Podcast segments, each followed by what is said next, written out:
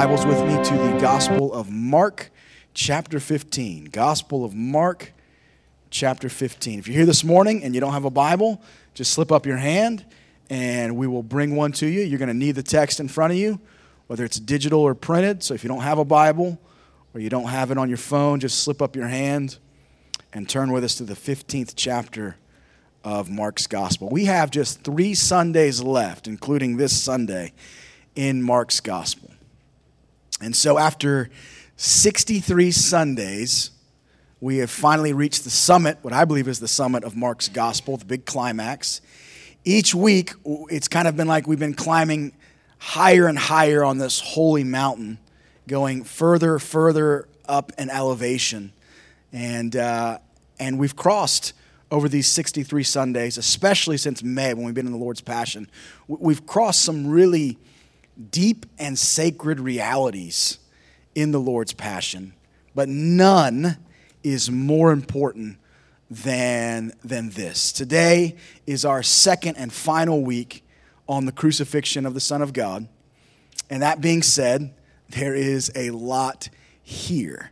So I hope you have come spiritually hungry with your Bible open, and I hope you've come well caffeinated. And if you need that, I think we got some more back there. Okay? So let's begin by reading our text in its entirety. Um, remember where we are in the chain of events. Jesus has been hanging torturously on the cross since 9 o'clock that morning. Our text is going to pick up three hours later. It's now 12 in the afternoon. Okay? So pick up with me in verse 33. And when the sixth hour had come, there was darkness over the whole land until the ninth hour. And at the ninth hour, Jesus cried with a loud voice, Eli, Eli, lema sabachthani, which means, My God, my God, why have you forsaken me? And some of the bystanders hearing it said, Behold, he's calling Elijah. And someone ran and filled a sponge with sour wine, put it on a reed, and gave it to him to drink, saying, Wait, let us see whether Elijah will come to take him down. And Jesus uttered a loud cry and breathed his last.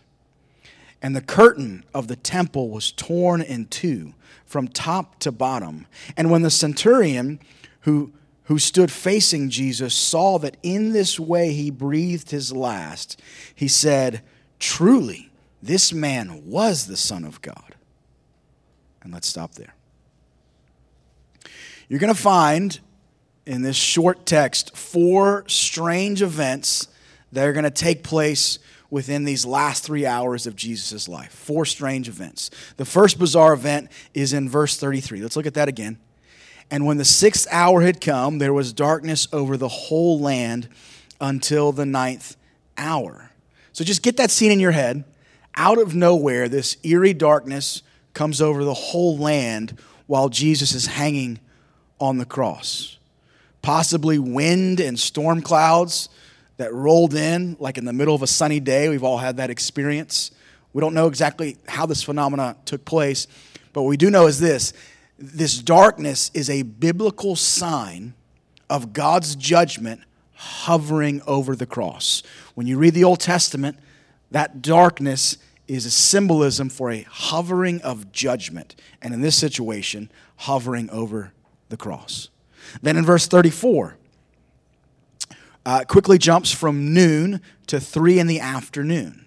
And now the chain of events are going to move very quickly. These are Jesus' last minutes. And so everything is going to speed up as he's hanging there under this strange weather. All of a sudden, Jesus lets out a terrifying cry in verse 34.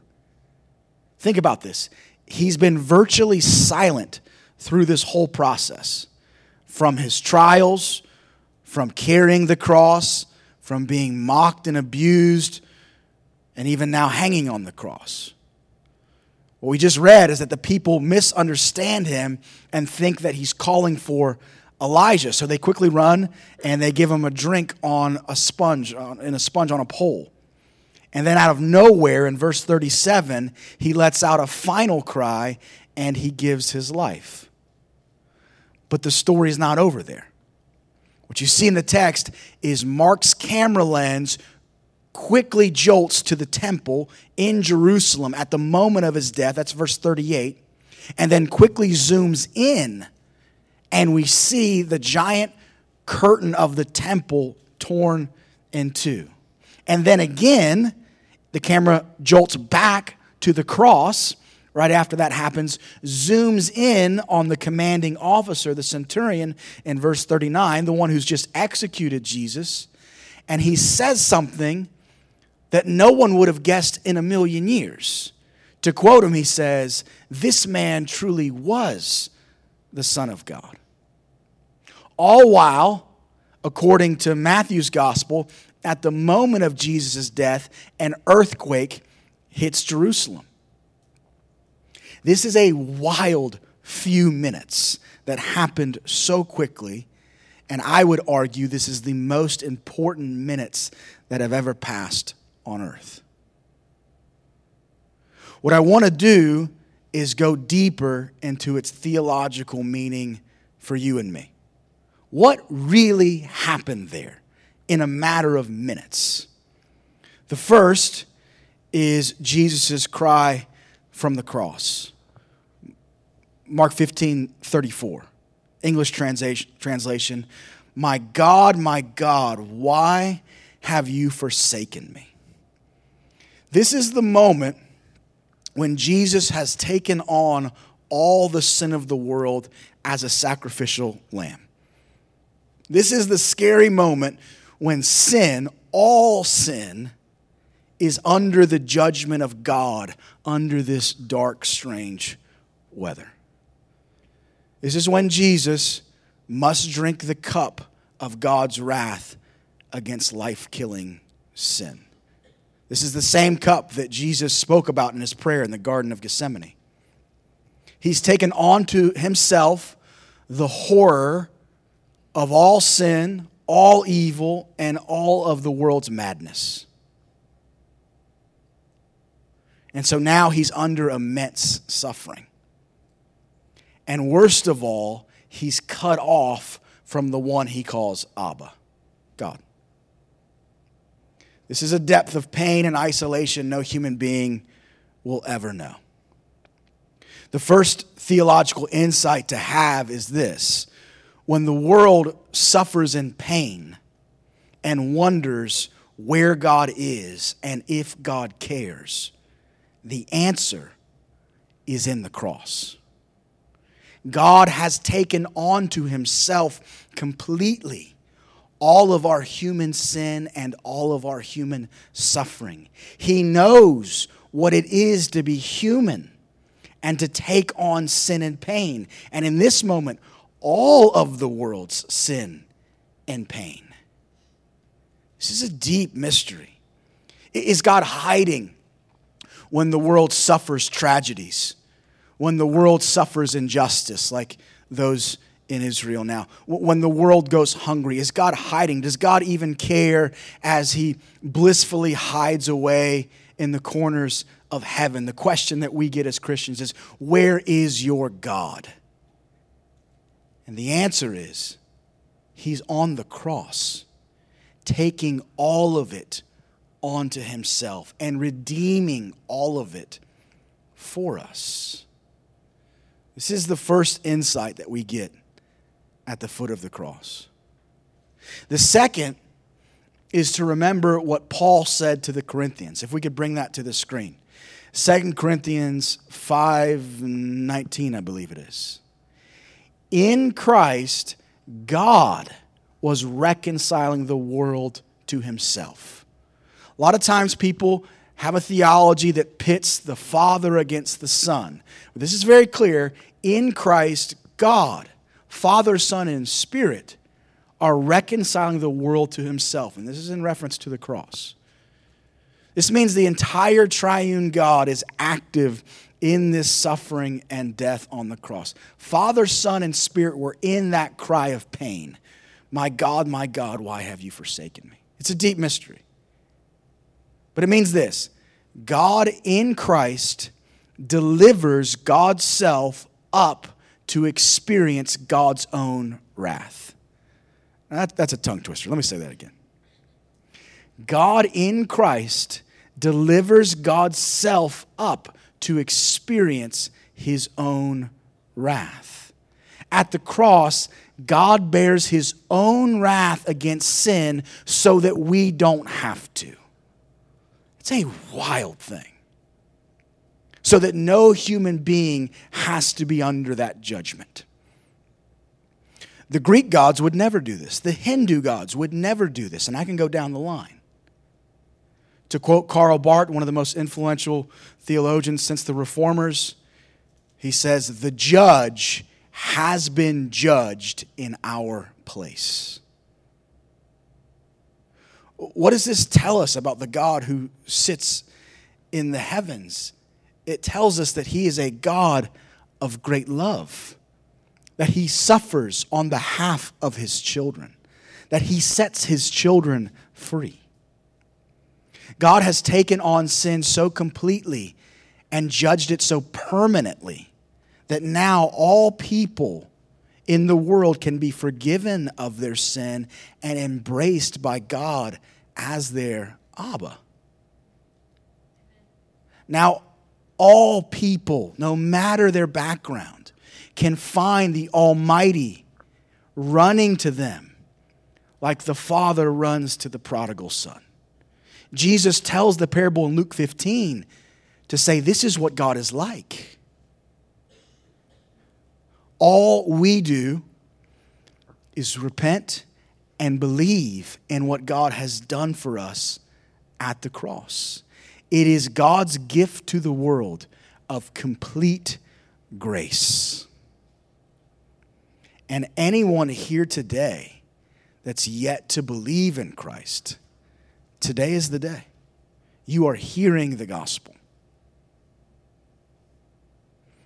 So that's the first part of the mountain we're climbing this morning. The second strange event with great theological meaning for me and you is found in verses 37 and 38. Again, I said, hope you're spiritually hungry and well caffeinated, all right? Here we go, verse 37. And Jesus uttered a loud cry and breathed his last, and the curtain of the temple was torn in two from top to bottom. I want to reflect on this. Interesting to note, since death by crucifixion is so incapacitating, most victims do not have the strength to speak at the end. And secondly, most victims hang on the cross for days, going in and out of consciousness, and die a very slow, extinguishing death. But notice how Jesus dies.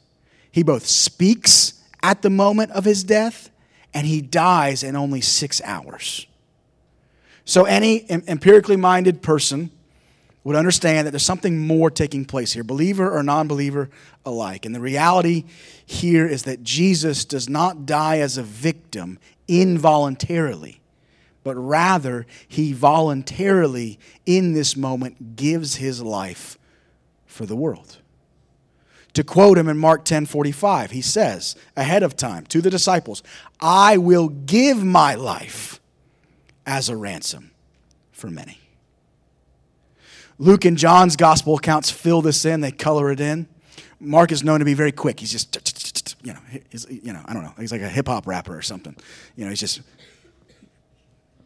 I don't know. That's maybe not the best analogy. You know, raps fast. Luke and John stick to the gospel, all right? Stay in your lane. All right, I will. Luke and John's gospel, they, they, they, give you more color to what's happening here. And they quote Jesus in his final words both, Father, into your hands I commit my spirit. So voluntarily laying down his life. And then John quotes him also as saying, Tetelestai, it is finished right at the moment of giving up his life. It reads in John 19 30, after saying this, he bowed his head and gave up his spirit. It is finished. And we, as thinking Christians, should ask, what is finished? Answer the final world sacrifice for sin. To quote his cousin John the Baptist, he says in John 129 when he sees Jesus, "Behold the lamb of God who takes away the sin of the world." Meaning no more lambs or goats are needed, meaning the temple with its sin sacrifices are no longer needed. So much so that at the precise moment Christ gives his life, the temple curtain is torn in two. This is phenomenal. But it doesn't stop there. I want to say something that I believe is true and I believe is maybe interpreted as bold, but I believe it is biblical, and I'm not the only one to say it. Not only has sacrifices ended, not only in this moment has the temple ended, but in this moment, all religion has ended. In Jesus' own words, it is finished. Judaism is the one religion that God created and ordained to be a mediator between God and man. But what happens when God ends it himself? It was always, when you read the Old Testament, in God's mind, a temporary arrangement that had a great purpose, but one day it would be fulfilled and superseded by something even greater something far greater than religion relationship. Relationship. God created men and women to become his children and enjoy fellowship and relationship with him both now and forever. Let me explain a little bit further. The curtain of the temple that's ripped in two here was the protective barrier, key word between man and the innermost court of the temple called the Holy of Holies. This is where the glory of God was said to dwell on earth. And only one time a year at Yom Kippur could only one man enter into that glory. But now, at the moment of his death, the barrier between God's presence and man has been torn apart. God's glory is now being let loose on the earth for all people to enjoy. Not just one man once a year. Now, anyone in any place, geographically or spiritually, with any background, can through Jesus draw near to the living and loving presence of God.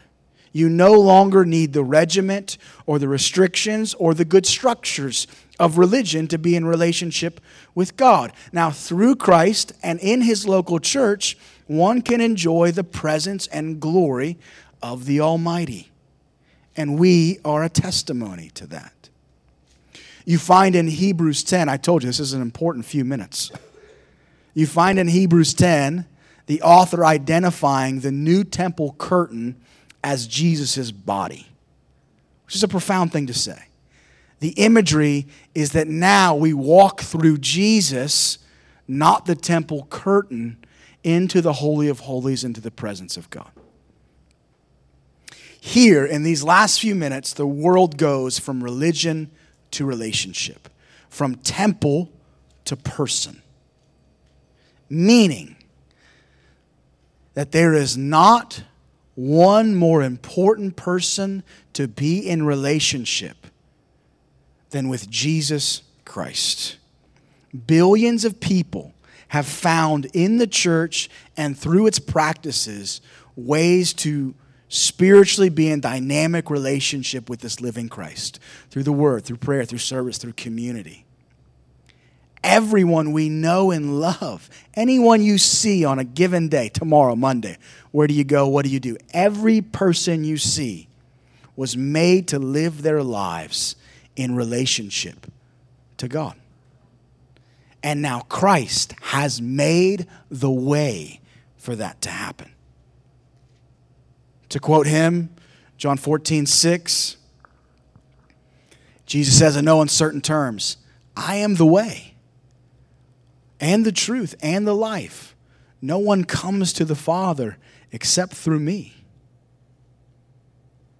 And so I say again anyone here today that's yet to believe in this Christ, today is the day to believe.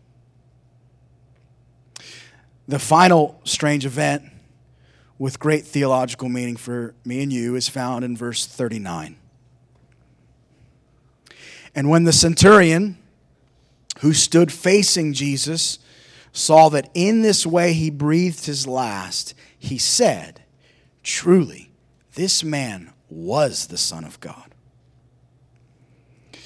Did you know that this is the first time out of the last 15 chapters, 63 Sundays or so? My math isn't great, but somewhere around there. This is the first time we've read in Mark's gospel that someone confesses Jesus as the Son of God. It took 15 chapters. Literally, no one up until this point has recognized him as God's Son. They've recognized him as other things, but not as God's Son. God Himself even calls Jesus His Son in Mark's, Mark's account. God speaks supernaturally and audibly from the heavens at Jesus' baptism and when Jesus on the mountain at his transfiguration. He calls him my beloved Son. We've read, even the demons that are cast out have screamed, He is the Son of God. But up until this point, with this soldier, commanding officer, not a single human being has recognized who he really is. Mark starts his gospel this way. Probably hard to remember because it was about 63 Sundays ago. But turn back in your Bibles to Mark 1, verse 1. Mark 1, verse 1. And you see that Mark begins his gospel by saying who Jesus is. It reads this The beginning of the gospel of Jesus Christ, the Son of God. The beginning of the gospel of Jesus Christ, the Son of God. Now, you have to understand what Mark is doing here. He's not just giving a nice little introduction to, you know, 16 chapters. He's doing something deeply subversive here, and I'll explain. Rome is still in power when he writes this gospel. And it starts to circulate around the Mediterranean world. And it certainly got back to Rome, where the infamous Nero is Caesar. When this is published, Nero, one of the worst emperors ever, is Caesar. Now look closely at the opening verse of Mark's gospel. He uses two phrases here. And these are two phrases that the Roman Empire was already using. The two are gospel, the Roman Empire used that word, and the second is Son of God. They used that word. Caesar was given the title Son of God. They had this entire religious mythology where they divinized their emperors to the status of God's son. They would call Caesar Augustus God's son, the Son of God. And to the Romans, God's Roman son is the true Lord ruling the world as its messianic figure, bringing peace and salvation to all the nations. Pax Romana. They literally believed this. It's what justified their conquest of the world.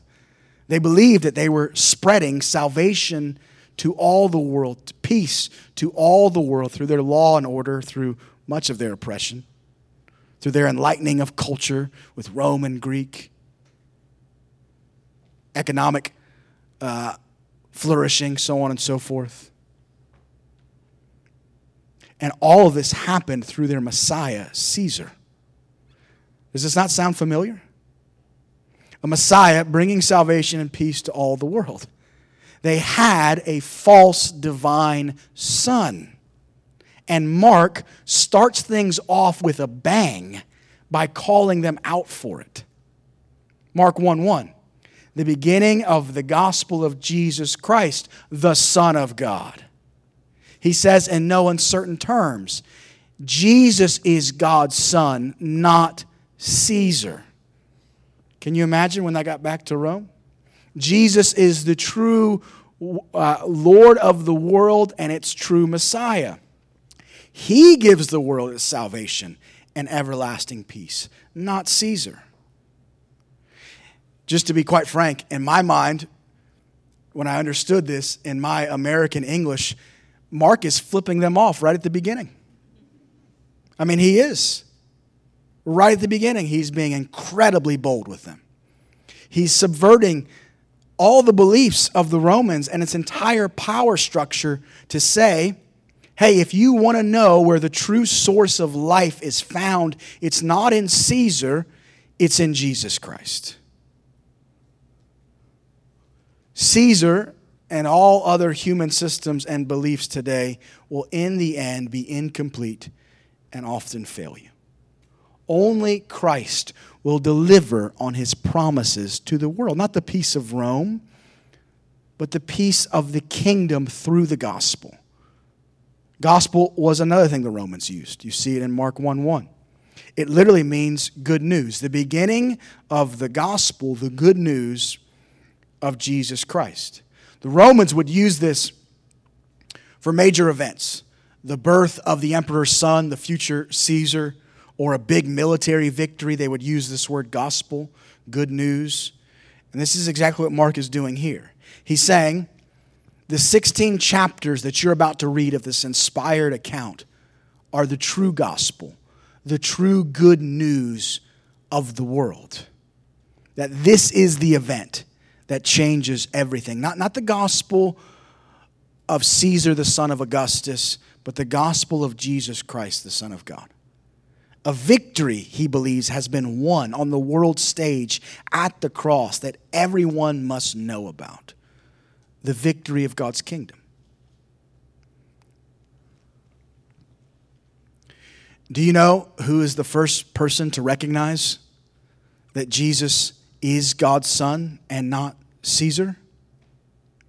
One of Caesar, Caesar's own commanding officers. We just read it in Mark, 4, Mark 15. I'll read it again. And when the centurion, that's a commanding officer, who stood facing Jesus, saw that in this way he breathed his last, he said, Truly, this man was the Son of God. A Roman soldier's, just to clue you in here, his allegiance to the emperor was expected to be absolute. He's risking not only his career, but his life by making such a confession. Treason. Of all people, too, this brutal and violent man, responsible for overseeing Jesus' torturous execution, no telling how many nasty crucifixions he's performed much less this man, the commanding officer, did not stop his soldiers from mocking and abusing Jesus. From all accounts, he's a violent man hardened by war. And he's just gotten done crucifying the Lord. Meaning this, he is the most unlikely of all candidates to utter the first Christian confession of faith. And yet he does. This is exactly the point. Now, because of the cross, no man is too far from God. Now, no man, regardless of their past, is denied access to the Almighty. Not even the one who's just violently crucified him. In the very next moment, he's allowed by the grace of God to make a confession of faith. This is mind boggling. Now, no man is beyond forgiveness, even the one that just crucified the Lord of glory. Now, no man is barred from seeing the face of God in the face of Jesus Christ. This officer is the first, and he's the first of many. Billions since this moment at the foot of the cross have now echoed these words of faith. Truly, this man is the Son of God. I remember uttering those at 18 for the first time. The question for the world is who is this man, Jesus Christ? That is the question upon every soul. Who is he? What does he stand for? Is he telling the truth? Did he do what he said he did? Truly, this man is the Son of God. Now, all men and women are invited to meet God at the cross of Christ after this first meeting. This is now the new meeting place for God and man. It's not a temple, it's not a religion, but faith. Faith found at the foot of the cross. Again, it says, seeing him die in this way, he believed. And so I'll say again anyone here today that has yet to believe in this Christ, today is the day of belief. I'll close with this. We're sitting here in a long lineage of men and women who've gone before us, this forgiven Roman soldier being the first. We owe these men and women such a debt of gratitude for confessing their faith, for sharing their faith with others, and for passing down their faith to the next generation. Now, we, Grace Athens, amongst all the churches in this region and the world, we now get to pick up the torch and do the same. We now hear our assignment in Athens, Oconee, get to fight the fight for the next generation to hear the gospel of Jesus Christ.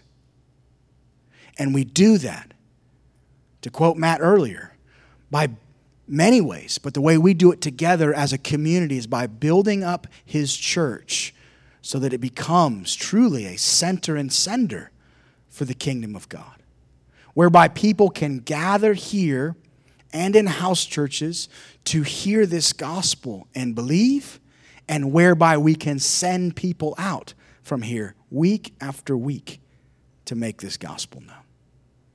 And all of this begins at the glorious cross. Hallelujah and amen.